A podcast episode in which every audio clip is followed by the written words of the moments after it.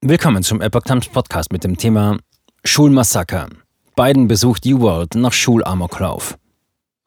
Ein Artikel von Epoch Times vom 30. Mai 2022. Bei seinem Besuch jener Grundschule, an der ein Schütze vor wenigen Tagen 21 Leben auslöschte, spricht US-Präsident Biden lange mit den Familien der Opfer.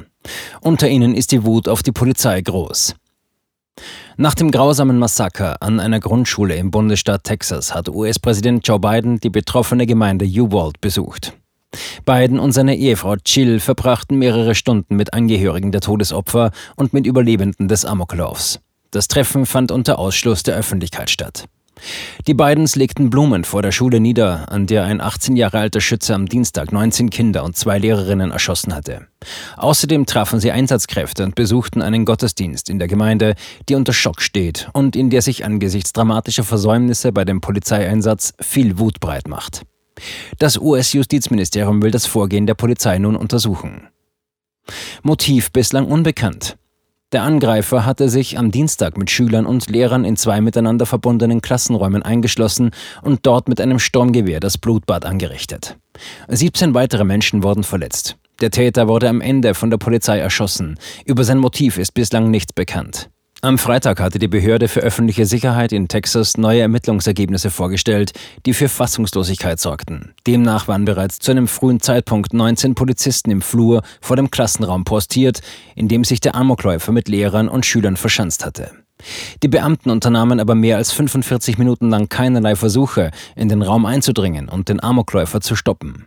Stattdessen warteten sie auf Verstärkung, obwohl Kinder aus dem Inneren des Raumes mehrfach verzweifelt bei der Polizei anriefen, um Hilfe zu bekommen. Erst mehr als 75 Minuten nachdem der Schütze das Feuer eröffnet hatte, drangen Einsatzkräfte in das Klassenzimmer ein und töteten den Amokläufer. Die neuen Erkenntnisse zum Ablauf sorgten für einen Aufschrei, vor allem bei den Familien der Opfer. Mehrere Angehörige warfen der Polizei vor, sie hätten Leben retten können, wenn sie nicht derart lange gewartet hätten. Der Direktor der Behörde für öffentliche Sicherheit in Texas, Stephen McCraw, hatte am Freitag selbst eingeräumt, es sei ein Fehler der Beamten gewesen, nicht eher in den Klassenraum einzudringen. Es war die falsche Entscheidung. Punkt, sagte er. Dafür gibt es keine Entschuldigung. Polizei im Schlaglicht. Das US-Justizministerium kündigte am Sonntag an, das Vorgehen der Polizei zu untersuchen. Der Bürgermeister von Uvalde, Don McLaughlin, habe darum gebeten. Ziel der Untersuchung sei es, einen unabhängigen Bericht über das Vorgehen der Sicherheitsbehörden an jenem Tag zu erstellen und Lehren daraus zu ziehen für andere Attacken.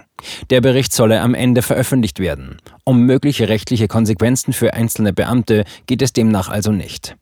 Der Präsident und die First Lady trafen in Uwald neben den Familien der Opfer auch Sanitäter, Psychologen, Feuerwehrleute und Polizisten. Biden hat sich bislang nicht zu den Erkenntnissen über den Polizeieinsatz geäußert. Der Demokrat machte bei seinem Besuch in Uwald kein öffentliches Statement. Biden reagierte lediglich auf einen Zuruf, als jemand aus der Menge rief, Tun Sie etwas, entgegnete Biden, das werden wir.